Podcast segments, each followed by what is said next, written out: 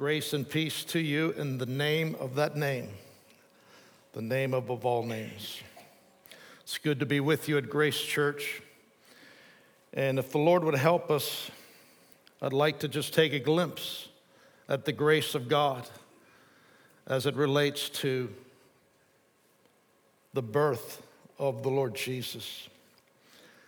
I'd like you to think with me of this scripture from 2 Corinthians 8, verse 9 goes like this For you know the grace, there it is, of our Lord Jesus Christ, that though he was rich, yet for your sakes he became poor, that through his poverty you might become rich.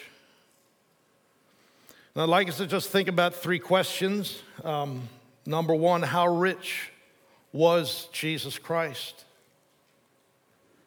And secondly, how poor did he become? And thirdly, how rich are you in the grace of God? So, Paul writes this in the context to the, um, he's encouraging the church at Corinth there to be generous. And he uses as an example the churches of Macedonia who gave, it says uh, in verse 2 and 3, in great trial of affliction and abundance of their joy and their deep poverty, they abounded with riches. In other words, Paul had taken a generous offering out of the churches of Macedonia, even though circumstances were negative and difficult, their great joy caused them to give liberally. And the question is well, what, what was the source of that joy and what was behind the, the generous offering out of deep poverty? And the question is answered in verse 1, where he says, um, where it says, the grace, where did it come from? The grace of God is the answer. We make known to you the grace of God bestowed on these churches. And then he goes to this verse, which we just read. You know, the grace of our Lord Jesus Christ. So, how rich was he? I'd like to read some familiar words from Philippians chapter 2, starting at verse 5. Paul's writing, he says, Let this mind be in you, which was also in Christ Jesus, who being in the form, the nature, the character of God, did not think it robbery to be equal. He equal with God. In other words, he did not count equality with God as something to be held on to or maintained at all costs, but made himself of no reputation. Some translations say he, he emptied himself taking the form of a bondservant and coming in the likeness of men. How many know the Word became flesh? He came in the likeness of sinful flesh, but he never walked according to the flesh. In the likeness of men, and being found in appearance as a man, he humbled himself, the humility of God and became obedient to the point of death, even the death of the cross. Therefore, God has also highly exalted him and given him a name that's above every name, that the name of Jesus every knee should bow of those in heaven and those on earth and of those under the earth, and that every tongue should confess that Jesus Christ, Yeshua the Messiah, is Lord of all to the glory of God the Father. How many of you know Yeshua's number one goal was to glorify the Father through his obedience, and in that obedience, he brought us redemption. So, how rich was he? We know, we know from uh, many, many places that you know, in the beginning was the Word, the Word was with God, and the Word was God. So equality was, with God was a reality in the life, in the, in the, in, in Jesus' life. We know from the prophecy of Micah 5 2, I love this prophecy. It says, Out of you, and it's referencing Bethlehem, Ephratah, probably linked to modern Ephrat in Israel to, to this day. Out of you, Bethlehem, shall come one to be ruler in Israel whose goings forth are from of old, from everlasting. So, this baby that showed up in Luke 2 and Matthew 2 existed before. I love Jesus' words to the Pharisees in John 8 he had just referenced Abraham. They were telling him, You can't witness about yourself. It's not true. And, he, and Jesus said, It is. But they said, So he referenced Abraham, and the Pharisees said, You're not yet 50 years old, and you've seen Abraham? You remember Jesus' words? Feel the power. He says, Most assuredly I say to you, before Abraham was, I am. Who is this? I love the, I love the account in the boat on the Sea of Galilee when, when um, the storm comes, the disciples are terrified. They think they're sinking. They wake Jesus. He stills the storm with a word.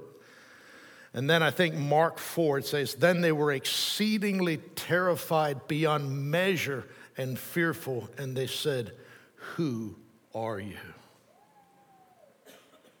Who are you? So, how rich was he? In, in Job 26, very briefly, very quickly, Job, he's on the ash heap, he's scraping his sores. He turns his face heavenward and he begins to gaze at God. In verse 5, he says, The dead tremble and he spends some time meditating on the righteous judge of all the earth. We know from John 5, Jesus said that the Father entrusted judgment to him. He is ultimately the righteous judge. From Acts 17, we learn that God appointed a man to judge the world in righteousness. It's the man, Christ Jesus. The great white throne, we believe it's Jesus that sat on that throne. He's the righteous judge. He meditates. Then in verse 7, he goes to, to Genesis 1. He says he hangs the earth on nothing and he meditates on the God who said, Let there be, and there was. And we know that without him was nothing made that was made. So Jesus was there at the creation of the created order. It's like the Father envisioned, the Word spoke, and the Spirit executed with power. And it came to be. So he's, he's the creator.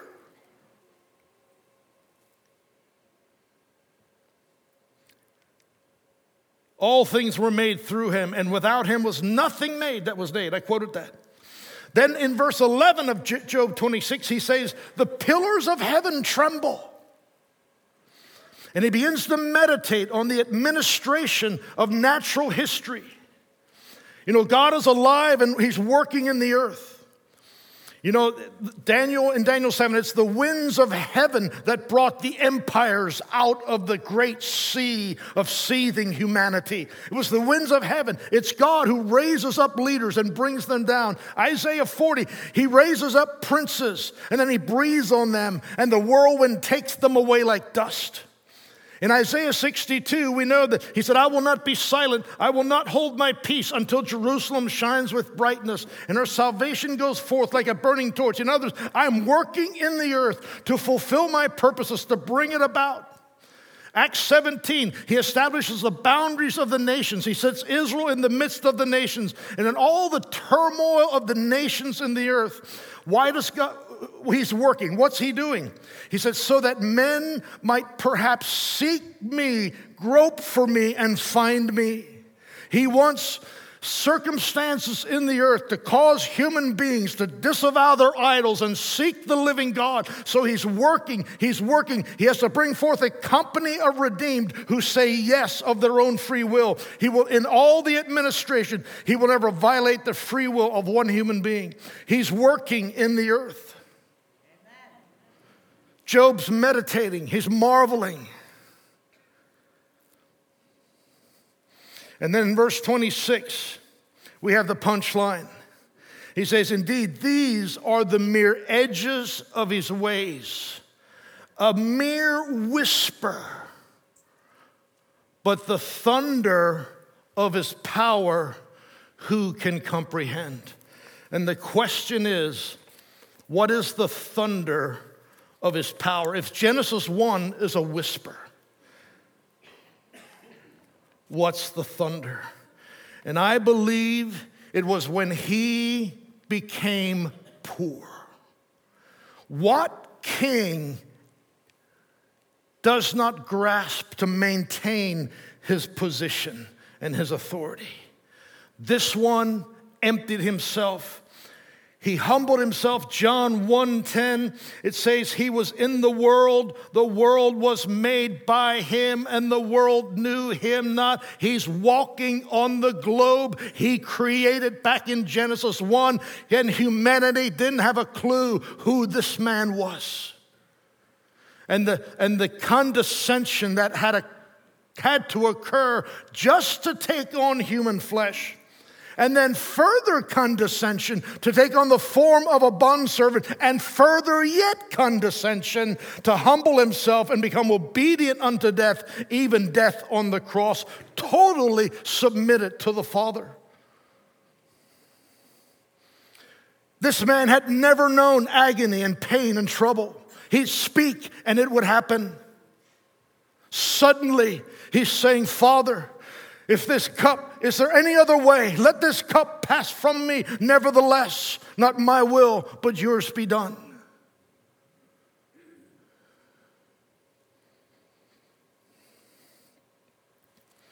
And in the process, somehow the sin of the world comes on the sinless flesh of this man. He bore our sin in his own body. And a storm breaks out in the Godhead, and the Father crushes the Son who had become sin for us.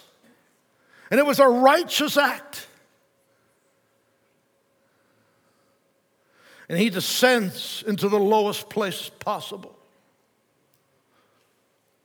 trusting that the Father would raise him up.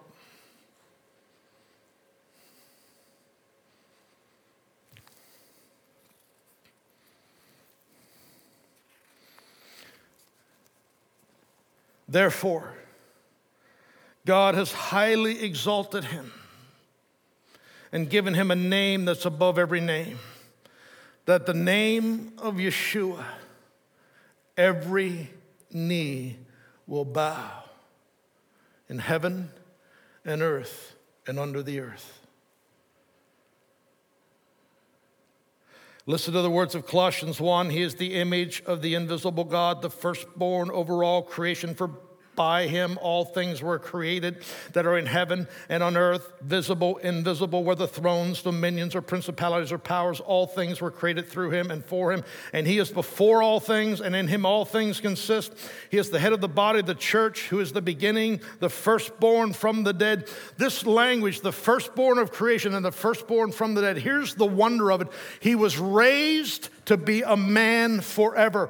In Revelation 5, when there's no one worthy to open the scroll and to loose the seals, John is weeping, and one of the elders says, taps John on the shoulder, says, John, don't weep. We found one who's worthy. Look, the lion of the tribe of Judah has prevailed. He's worthy to open the seals. John looks and he sees a lamb as though it had been slain. He sees a man with scars. See, the earth has been given to men, to humans. It has to be a human being. A human being gave it away, a human being had to take it back, and a human being has to be in charge of the government of the earth. And this man qualifies. And so the song breaks out in heaven. I mean, the four living creatures fall down before this one when he takes the scroll, the title deed of the created order. He takes it out of the right hand of him who sat on the throne. When he did that, the four living creatures fell down before a man with scars. And the angelic hosts break out in song, Worthy you are worthy to take the scroll and to loose the seals because you were slain and have redeemed us to God by your blood. And you have purchased men for God by your blood of every tribe and tongue and people and nation. Worthy is the Lamb to receive power and riches and wisdom and strength and honor and glory and blessing. He's worthy to have all the governmental power in the created order. He's worthy to have to possess all the wealth, the gold and the silver of, of the created order. He will not misappropriate one cent of infinite wealth. He has proved he will not use his power to redeem himself. He could have called 12 legions of angels and avoided the whole scenario, but he submitted. Now, here's the deal how rich are you?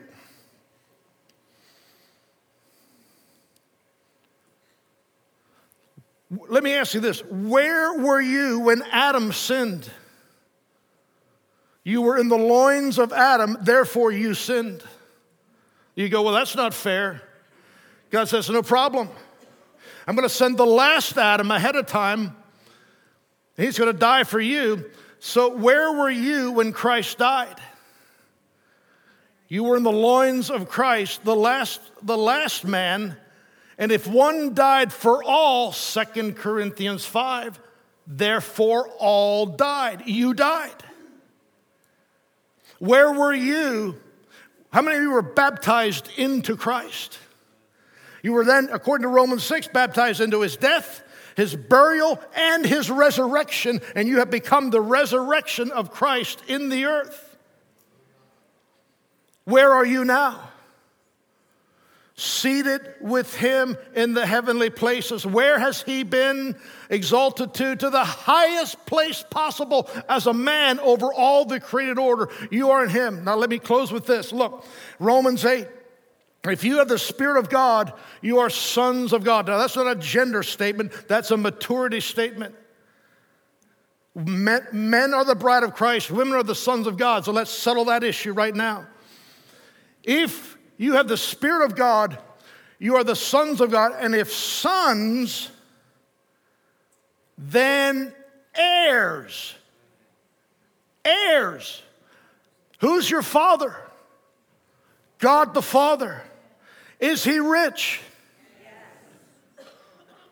You know, he told his son, Ask me, and I'm going to give you the nations for your inheritance. I'm going to give you the ends of the earth for your possession. If sons, then heirs, heirs of God and joint heirs with Jesus Christ of the entire created order. How rich are you? And all of this while we were enemies. This is the revelation of grace. While we hated him, he came and did this. Blessed be the name of the Lord. Father, we give you thanks.